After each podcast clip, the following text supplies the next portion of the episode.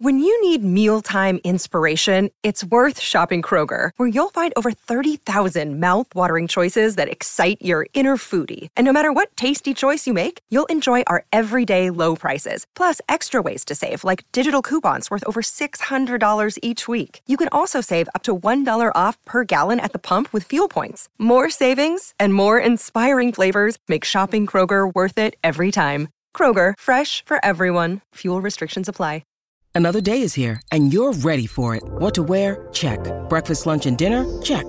Planning for what's next and how to save for it? That's where Bank of America can help. For your financial to-dos, Bank of America has experts ready to help get you closer to your goals. Get started at one of our local financial centers or 24-7 in our mobile banking app. Find a location near you at bankofamerica.com slash talk to us. What would you like the power to do? Mobile banking requires downloading the app and is only available for select devices. Message and data rates may apply. Bank of America and a member FDIC. Look, Bumble knows you're exhausted by dating. All the must not take yourself too seriously and 6-1 since that matters. And what do I even say other than hey? well, that's why they're introducing an all new Bumble with exciting features to make compatibility easier, starting the chat better, and dating safer. They've changed, so you don't have to. Download the new Bumble now. Welcome to the New Books Network. Welcome to the Italian Studies channel of the New Books Network. This is your host, Giancarlo Lombardi. Our guest today is Frank Burke.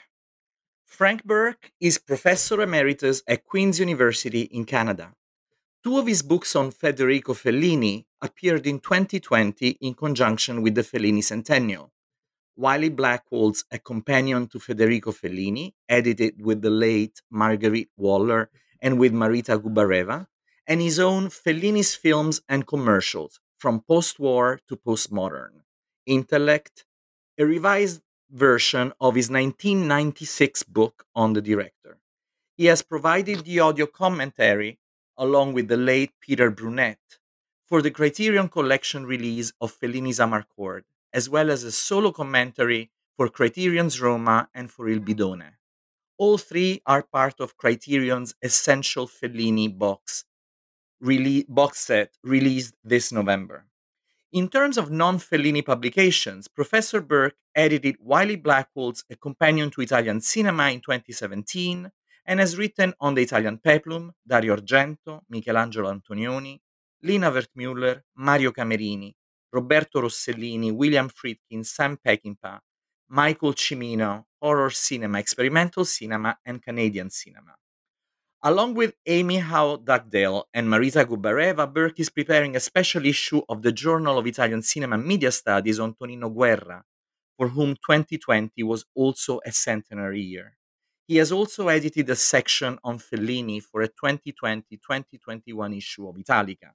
His current, incur- his current interests embraced the writings of Alfred North Whitehead, Isabel Stengers, Steven Shaviro, Rosi Braidotti, Gilles Deleuze, and Félix Guattari, in the context of reimagining interrelatedness, particularly in a moment of enviro- environmental crisis.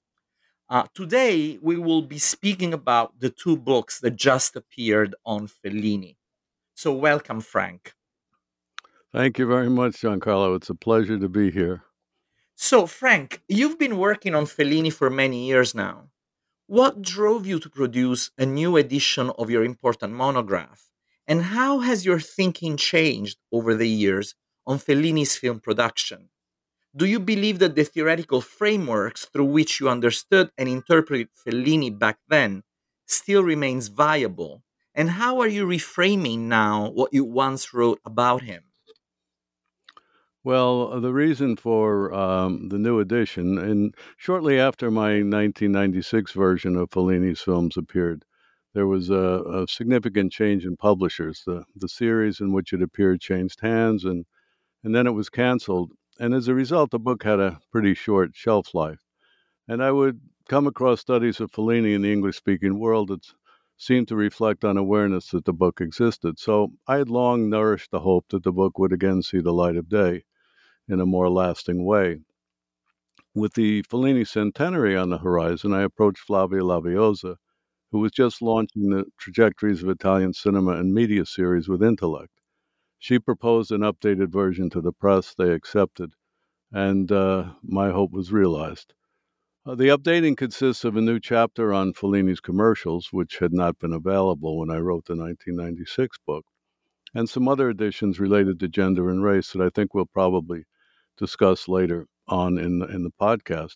I, I do I do think the original framework still still holds. I was arguing that at the beginning, Fellini's filmmaking was initially powered by a commitment to individual freedom, as he was reacting to the repressive years of fascism and dogmatic Catholicism, and that this commitment was fueled to some extent by American ideological models, and it gained momentum from the director's encounter with the work of Carl Jung and his theories of individuation.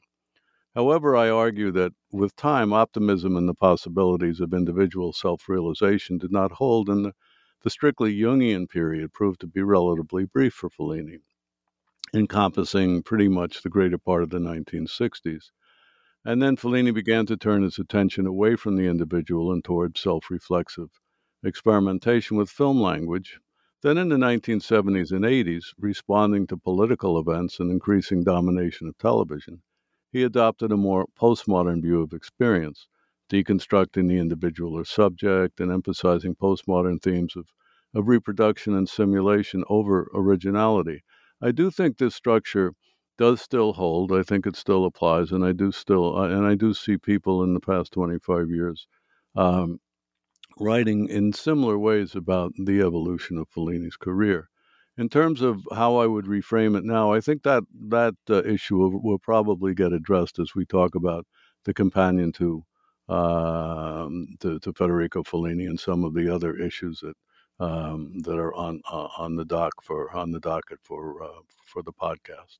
Great. Uh, well, let me tell you right away, Frank, that as someone who taught Fellini, who has been teaching Fellini for the last fifteen years, your '96 version of Fellini's films has not uh, be, being, you know, uh, of the, you know, has not disappeared. Uh, it's well, been incredibly useful. My students have read it many, uh-huh. many times. Oh, uh, so that's, that's, great to hear. um, uh so, uh, individualism and authoritarianism are keywords that resonate strongly throughout your work on Fellini. How have those two concepts shifted throughout Fellini's film production? Individuation is a term that returns through the many chapters of your book, and psychoanalysis looms large in much of Fellini's work and your interpretation of it. What is the extent of their centrality, and how are such concepts still driving your interpretation of Fellini's work in 2021? Well, I think authoritarianism, in a broad sense, was something that consumed Fellini throughout his career the domination of church, state, and bourgeois morality are, are everywhere in his film through Toby Dammit. And Fellini's Satyricon was an attempt to break with that, at least stylistically, though the political power of various Caesars lurk in the background throughout the film. Then, in, in movies such as The Clowns in Roma, in which he plays himself as a filmmaker, he seeks to unsettle the notion of himself as author and authority. So it's a critique, self critique of authoritarianism. With Amarcord, pardon me. Go ahead. No, no, no. I said yes. I just oh. nodded. Uh, with Amarcord no Casanova di Federico Fellini focuses on the psychology of fascism and its production of complicity and conformity. So authoritarianism is still there. And then, of course, Prova d'Orchestra is yet another example is the, the highly orchestrated individualism, the fragmentary individualism of the musicians leads to chaos, disempowerment, and finally total dependency on the authority of, of the Germanic conductor at film's end. Then something quite similar happens with the attack of the, the Austro Hungarian warship at the end of Éla nave va, this resurgence of authority. There's also a strong emphasis in that film on the dominance of media, centered on the journalist narrator who is a protagonist of the film. And this then turns into Fellini's critique of teledipendenza in Ginger and Fred, the usurpation of cinema by TV and Intervista, and television's omnipresence by the end of La Voce della Luna. So television becomes the new fascism when Fellini shifts his locus from the past to the present. So the issue of authoritarianism never really leaves the scene. In, in terms of psychoanalysis, uh, I'm now a bit amused by a concern I had as, as Marguerite Waller, Marita Gubareva, and I were organizing the companion to, to Federico Fellini. I, I, had felt that considerations of Jung and Fellini's work had fallen by the wayside over the years and, and was pleased to feel that we'd righted the balance with a couple of strong interventions in the volume. However, now, with growing attention to Fellini's Il Libro dei Sogni, I'm witnessing what I, I think might be an overemphasis on the Swiss psychoanalyst. As I mentioned before, I think the strongest Jungian influence on Fellini occurred in the 1960s. He, he met the Jungian psychoanalyst Ernst Bernhard in 1960, and though this was momentous and long lasting for Fellini, uh, Bernhard died in 1965. The only films that I would describe as strongly Jungian, though of course they're always more Fellini esque than Jungian, are Le Tentazioni del Dottor Antonio, Eight and a Half, Giulietta degli Spiriti, and with a good deal of qualification, even Toby Dammit. A strong Jungian emphasis on individuation is really only present in Eight and a Half and Giulietta degli Spiriti. I feel that actually Fellini's psychoanalytic bent becomes much closer to that of James Hillman, the American uh, Jungian psychoanalyst, as we move into the 1970s. Though Fellini and Hillman never met, they expressed strong mutual admiration for each other, and Fellini had several of, of Hillman's volumes in his library. Though consistently respectful of, of, of Jung, Hillman rejected the sort of teleological thrust of Jungian individuation. His, his was a much less optimistic view of psychic and dream experience, which put him in tune with Fellini's work in films such as Amarcord and Casanova. Of course, I mean, I mean, it is true that we can we can find all sorts of Jungian content in Fellini's post '60s films and throughout his dream diaries, as well as important dreams of Bernhard in the latter. But an underlying Jungian psychology doesn't seem to me to be as dominant as several recent essays have tended to suggest. There have been uh, several conferences around the Book of Dreams, particularly in Rimini, and that's where I, I tend to see this return to Jung, whereas I think that there are probably other other ways of dealing psychoanalytically with with the the, the, the Book of Dreams. Fellini's Satyricon a, an interesting film in relation to Hillman. Hillman called it his favorite Fellini movie because of its emphasis on myth. And certainly this emphasis was in line with much of, of Jung's work. However, with respect to individuation, Fellini said that the film is lacking in both characters and psychology to, this is a bit of an exaggeration, but but I do feel the characters are absorbed by their mythic landscape more than um, standing out within it. So, as an addition to what you just said, um, how would you feel about the question of of psychoanalysis and City of Women? Hmm. I mean, do hmm. you think that you know it's how do you read the presence of psychoanalysis in City of Women? Well, for one thing, I think it's playful, and mm-hmm. I, I, mm-hmm. think that's yeah, I, I think one of the things that, that that happened as Fellini moved beyond sort of a strict Jungian approach to things is that he began, as he did also with his relationship to the paranormal, that whenever he presented something, he would present it in, in, a way in which he was also in some way satirizing, and he was always distancing himself through parody and caricature.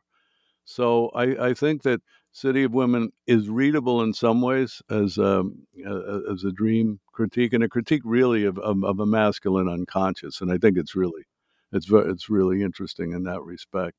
But on the other hand, it's also, as I say, quite playful. And I think the main thing here too is that it's not as though Snaporaz, through dreaming his way through the film, reaches any kind of state of enlightenment, which we might see happening in Eight and a Half, and certainly happens in Juliet of the Spirit he just goes back to sleep to dream some more, which is very much a kind of Hillman response of staying with the dream uh, instead of assuming there's going to be some, even though there's one presented uh, ironically in the film, a light at the end of the tunnel. Okay. In Fellini's film production, you identify what you define as a move away from realism. How do you think that plays out in the specific context of Fellini's so called postmodernity? And how has that inflected the reception of Fellini's cinema, both in academic circles and in terms of general spectatorship?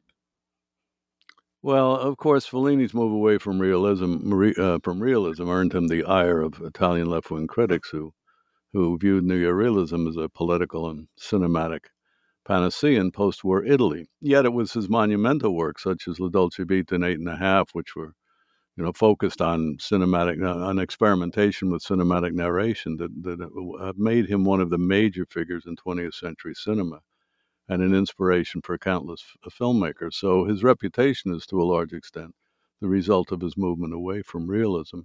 His eight and a half really was a Citizen Kane of his generation, the film that launched a thousand filmmakers. Here I exaggerate too. Well, uh, in, in terms of postmodernity, yeah. I mean, in terms of his postmodernity and what I would also call post structuralism, I think academic film critics in the English speaking world have largely missed the boat. Uh, as I point out in, in my Fellini's films and commercials, uh, while Fellini's continued to be important in Italian film and cultural studies, he, he's been dismissed by and large by Anglo film scholars.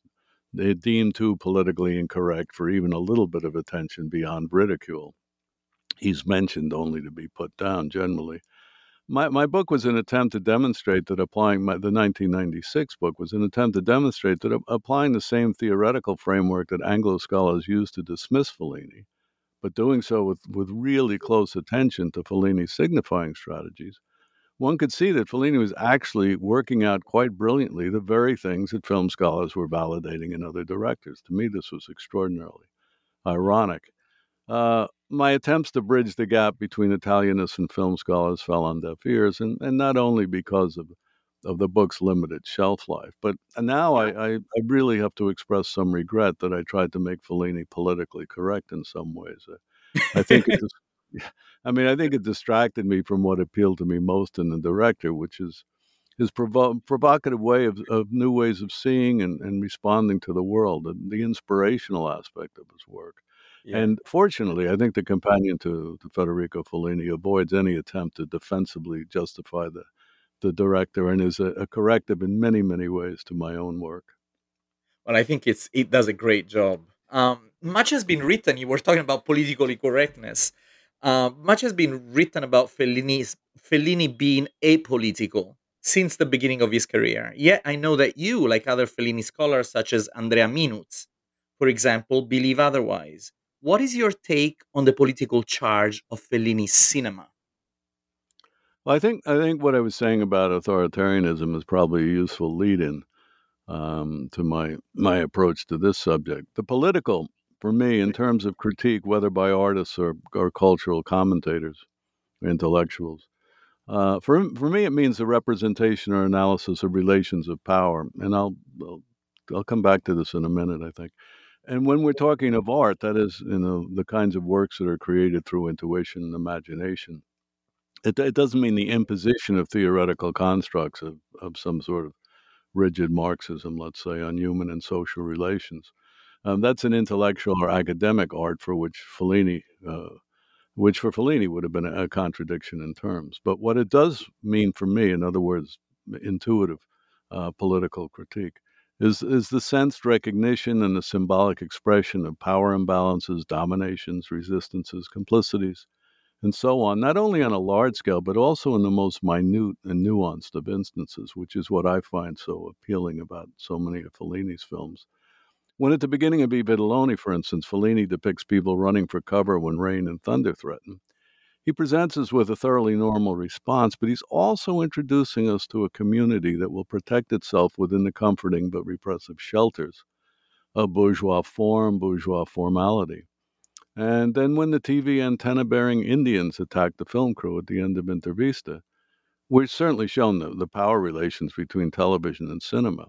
But there's also the context of a history of colonization and power discrepancies. It pervades every aspect of society and film's hierarchized film crew in the movie, giving political meaning not only to the Indians, but Japanese, blacks, fascists, American style marching bands, cannons, Roman ruins, elephants, imperious stars and directors, including Fellini, a threatened terrorist attack that breeds an equal and opposite poli- police presence, and so on. Um, so even in this seemingly apolitical filmic romp, Fellini makes power relations a constant, though subtle, focal point of his film. And then much of Fellini's later work practices what I term a, a, politics of signification, unsettling meanings that are attached to power, and thus performing a kind of deterritorialization. It's not just the content or the imagery of Fellini's films that matters, but the way they create and, and contest a meaning. Now, you mentioned Andrea Minuz. For me, and I think for most cultural study scholars in the English speaking world, what he calls politics is perhaps better classified as sociology. Uh, his, his emphasis on Italianità nation, it's more, more on Italianità nation and, and not so specifically on relations of power. His discussion, let's say, of Amarcord might focus on how it portrays a certain kind of Italian, a certain kind of Italianness. Whereas for me, the politics of the film lie more in its demonstration, in sequence after sequence, of the ideological hold that fascism has on the community and on the mm. community's both willing and forced descent to fascist power. Now, these two, these two approaches are not mutually exclusive by any means. Fellini's portrait of power relations is sociological as well as political. But my interest lies more in the micro practices of interpellation, self seduction, and collusion that make the film for me a really powerful political statement. Uh, as a as a postface to what you just said, um, do you think that the allegorical nature of uh, prova d'orchestra of orchestra rehearsal somehow affected its reception as a political film? Well, yeah, I think it certainly created a divided response, and certainly not the first time that Fellini's uh, films have done that. Uh, and I'm not, you know, it's interesting because Fellini, of course, we never can trust what he says in interviews, but but Fellini tried to dismiss the idea that it was simply allegorical, and so it clearly it refers it refers to that moment, the moment of, of Aldo Moro, yeah. and his kidnapping and murder, and it certainly is is is framed within that political context. But I think for Fellini, as always, it tended to be this uh, uh, analysis of of uh, mass psychology, of what and and certainly what what he was looking at in terms of how Italy was changing in the 1970s. Um, but uh, um, and the failed historical compromise and a whole lot of other things, which interestingly enough, people don't normally talk about Fellini being in tune with all of these things, but he actually is. Um, I think he would see it not so much as a political allegory as as a psychological analysis of the breakdown of a society, uh, and of course the fears of, of neo fascism in the 1970s. So, yeah. so I, I tend to I always tend to see his work as being a bit more concrete than just merely allegorical, but certainly yes. it's easy, you know. So I, I think that would be my response. Uh, so uh, we've talked about politics, let's move to another big issue, which is that of gender. Another criticism that has been leveled against Fellini has been that of his problematic representations of female characters and gender relations. Your book addresses this subject head on, dedicating ample space to a new reading of City of Women. Can you share with our listeners your position on this subject and your specific call for a rethinking of Fellini's gender politics? Well, we're certainly into a contentious issue with lots of room for debate and disagreement. And I also I also feel there are different venues, as it were, for Fellini's expression of the so-called feminine. There are interviews in which he sounds like quite a conservative male, gender-wise, um, making comments that drive me crazy. Uh, and there are his drawings, both within and beyond the Libro dei Sogni, but and then there, there, are the films, and I think it's in the last that Fellini works out most constructively a kind of gender politics. Again, because I think he's working intuitively and comprehensively when he's making movies, and, and I'll stick with those for now. His early films are noteworthy for their critique of the abuse of women. Agenzia Matrimoniali, La Strada, Il Bidone, and Le Notti di Cabiria are all about the exploitation of women. And in La Dolce Vita, as Marguerite Waller pointed out in an essay on the film, there, there's not a single significant female character who is not abused. It's really quite extraordinary once you once you, you move from character to character and see what yeah. the women experience in that film. Now, Fellini's sensitivity to this issue and his willingness to, to make women the focal point of La Strada, Le Notti di Cabiria, and Giulietta degli Spiriti were they were ex- personally were extremely influential for me as I was trying to negotiate changing gender roles and attitudes in the 1960s amidst what was then called women's liberation. So Fellini's first, his greatest importance for me initially had a lot to do with his representation of women. Now, when women's liberation gave way to full blown feminism, Fellini recognized the hubris of trying to represent a woman's perspective, as he had in Giulietta degli Spiriti, and he consciously shifted his focus to, to a critique of masculinity. Now, I don't think he gets enough credit for this or to his understanding of feminism, nor do I feel that his later representations of women are sufficiently recognized as foregrounded in men's fear and anxieties around them. Now, in my book, I seek to show how Fellini contextualizes child or young adult experiences of women. Um, his images are not just standalone provocations, which I think they're often treated as.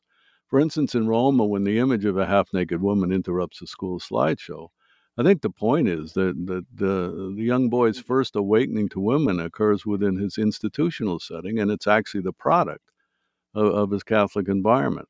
It's linked to the monuments of Rome, including the Lupa del Campidoglio and the slideshow. Thus, women mm-hmm. immediately take on the quali- qualities of the monumental and the maternal.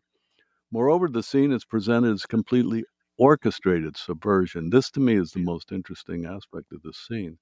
The, the camera focuses on the child before he has a rambunctious response to the slide, suggesting that the response is, in fact, expected. It's predictable, and hence it's, it's actually conformist. So, any notion of sex as oppositional is produced by the repressive tolerance, to, to quote Marcuse, I think it's a really useful term in this context. The repressive tolerance of church and school, which, which correlates perfectly with the role of bordellos in Italian male sexual initiation. I, I do a similar reading of the so called scopophilia of Snaporaz and La Città delle Donne, again suggesting the cultural construction of masculinity and female misrepresentation. And I also try to provide an extensive discussion of the gaze in the film, uh, which is an interesting contestation, probably without any conscious intent, of Laura Mulvey's famous essay. It's a really interesting transference of the gaze from the male character to the female. And though, as I say, Fellini's representation of women is fertile ground for disagreement, there's a kind of a kind of knee-jerk reaction led to some pretty astounding claims. In fielding prospective essays for the companion, we editors encountered authors who tried to equate Fellini with Harvey Weinstein and Roman Polanski because of this sort of reputation he had. However, amidst the thousands and thousands of pages of interviews and writings by women who worked for Fellini or had intimate relationships with him, there has never been a single claim that he was sexually coercive or that he preyed upon the young. But there is this circulating attitude around Fellini, which I think grossly misrepresents um, misrepresents his relationship to women. Absolutely, absolutely. Can we touch also on your parallel discussion on racial considerations in Fellini's cinema? Why do you believe that new light needs to be shed on his treatment of race in films? And, and I believe that you're absolutely right there. Mm. Well, and, and this is this along with with some um, enhanced enhanced view of gender or, or some of the other additions to, to, my new edition of the book. Um, and here again, as in the representation of women, I think context is all important. Shelleen Greene has written a wonderful piece for the companion linking Fellini's work to Italian colonialism and addressing the issue of whiteness in Le Tentazioni del Dottor Antonio, the enormous representation of whiteness by Anita Ekberg in the film. Lo Sceicco Bianco is likewise an examination of whiteness and of the appropriation of the East by the West, and race also factors elsewhere in the film. There's an intriguing scene in which Ivan awakens to his hotel room flooded by the water from Vanda's feigned bath, and a black priest erupts into the room, speaking in a language that, Ivan, Ivan cannot understand. And on the one hand, the priest can be dismissed as comic relief because he's hyperactive. On the other hand, he's everything that Ivan is not a boundary crossing, spontaneous, and kindly figure. He speaks with great passion, and, and though his language is non Italian and remains unsubtitled, he's the most communicative, relational figure in the film, other than the sex worker Cabiria. At first, he seems to be expressing his concern about the water, but as Ivan desperately asks, Where's my wife? he puts his hand on Ivan's shoulder as though understanding, despite the language barrier, Ivan's pain and he seems intent on telling him something very important. That his otherness remains untranslatable tells us much about the cultural closure of Ivan's world. And so, contextualizing Fellini's others in terms of how they unsettle restrictive narratives and, and characters can often lead, I think, to surprising conclusions as Fellini can turn stereotype into decolonization. Yeah, you're absolutely right. Um, let's move now to uh, to the companion. I know that you have said elsewhere that the companion to Fellini was not meant principally for academics, but largely for cinephiles. In discussing how this comprehensive book was structured and conceived, can you address this question of target readership for our listeners? I think uh, what, occurs to me as you say this is I think that I I'm always in opposition to the the establishment. So I, I was against the film film Anglo film theorists in writing my book in 1996, and I was against doing a purely academic book uh, with the companion, even though even though the Wiley Blackwell companions are meant to become sort of standard research texts in, in their field. But I, I, I, and all all three of us uh, editors were, were, did not want to just turn out an academic text for for academics. So so there's a broad range of materials in the volume, from personal a- anecdotes and information to archival leads to to obviously scholarly investigations of Fellini's work.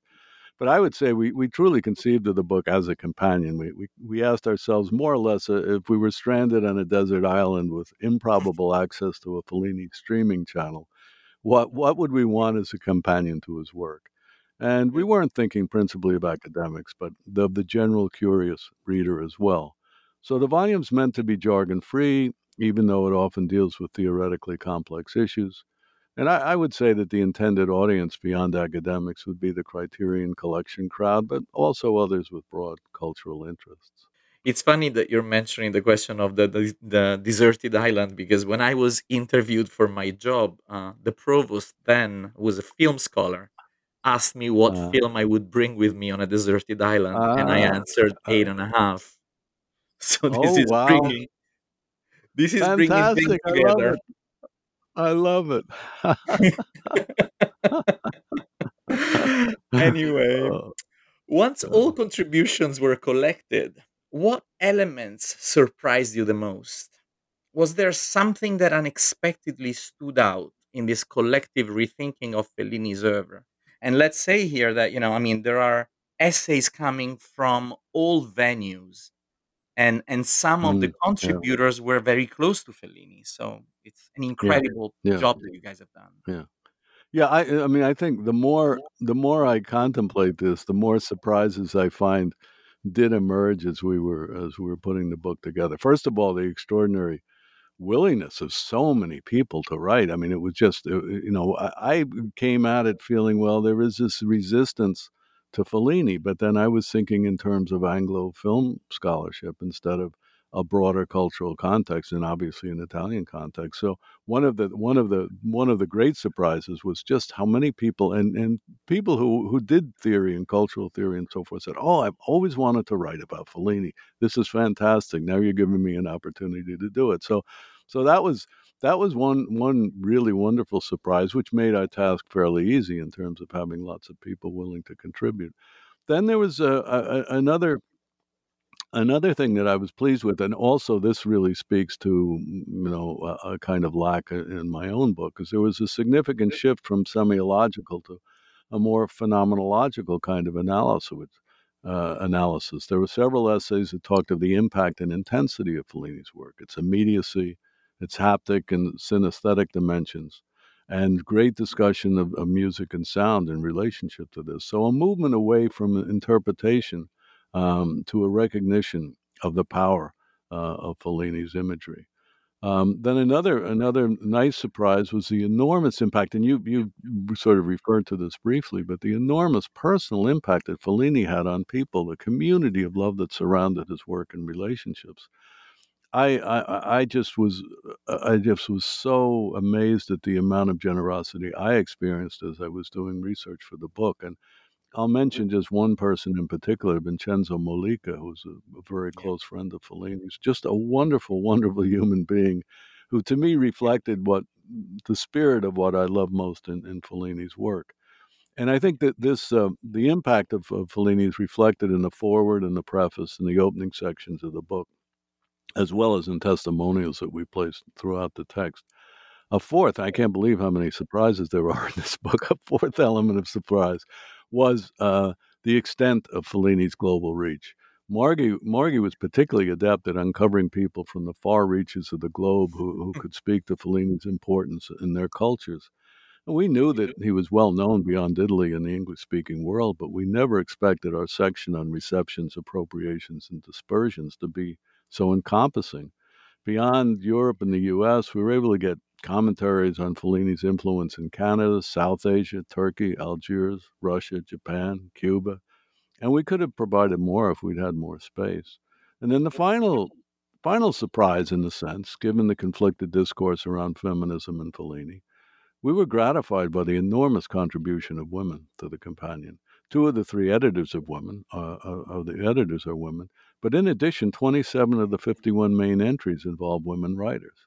There is criticism, some specifically along gender lines, and we certainly did not discourage dissent but the overwhelming majority of entries involving women are positive, and among the most compelling testimonials for Fellini are those of Catherine Breillat, Jane Campion, Natalia Ginzburg, and Lina Wertmuller, of course. Yeah. I know that the adjective Fellini-esque and the question of Fellini's legacy are issues that loom large in your thinking on Fellini's work. Would you like to share with our listeners your positions on these subjects? Well, I, of course, Fellini's legacy is for the most part out of our hands. Uh, aside from our trying to contribute to it with scholarship and pedagogy and po- podcasts such as this one, uh, I think the changes in ideological context and technologies and so forth uh, create unpredictable effects on legacies such as Fellini's. For instance, streaming would seem to be a plus in terms of increasing accessibility to, to his work, but the volume of material available for streaming really shrinks the visibility of Fellini in relation to the whole. I, I would just hope, I think, that over time the experience of Fellini's films is not diminished beyond recuperation, and and that present, and this especially speaking to your question about the Fellini-esque, that the present and future film viewers will still be able to describe certain of their more bizarre moments in life as quote like being in a Fellini movie unquote I mean, that was such a co- common expression when um, in, in the 50s, 60s, 70s, and 80s. Uh, but Fellini, I mean, Fellini does live on prominently in the minds of many. The March issue of Harper's featured a wonderful essay by Martin Scorsese titled Il Maestro, Federico Fellini and the Lost Magic of Cinema. And Laura Dern, presenting this year's Oscar for Best International Feature Film, talked of how the language of cinema in La Strada transformed her. Very brief but very moving speech. And Fellini won so many of the early Oscars for the best foreign film. Yeah. He won the very first. Yeah. yes, and that's that's what gave her the opportunity to um, to talk about her memory. Let's actually use this moment to remember that uh, the pandemic has deprived us uh, of uh, the mm. opportunity to really celebrate Fellini just as much as it did for Dante the following year. So in 2020, we had Fellini. 2021, we had Dante, and so much did not happen because of that. I know, I know, I know. I just everything got canceled. I ended up doing one talk at, at the University of Kansas, and then COVID shut down. And I was supposed to go to Bologna and Taormina and Rome and um, Lucca, and all sorts of different places. So it's it's really really a shame, uh, just a shame. Not not that I didn't get. To, I mean, it's a shame that I didn't get to Italy, certainly, but it's much more of a shame that the opportunity to broadcast Fellini so I have, was, was so finished.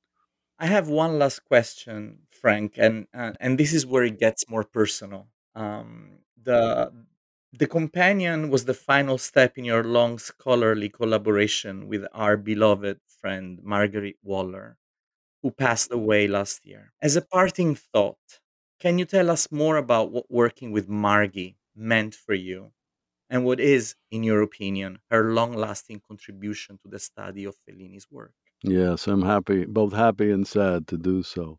Uh, I knew Margie for 30 years. She was my longest standing fellow traveler in my work on Fellini. Both of us self taught in terms of film and, and Fellini studies. Mar- Margie's background was English and comp lit, mine was English lit.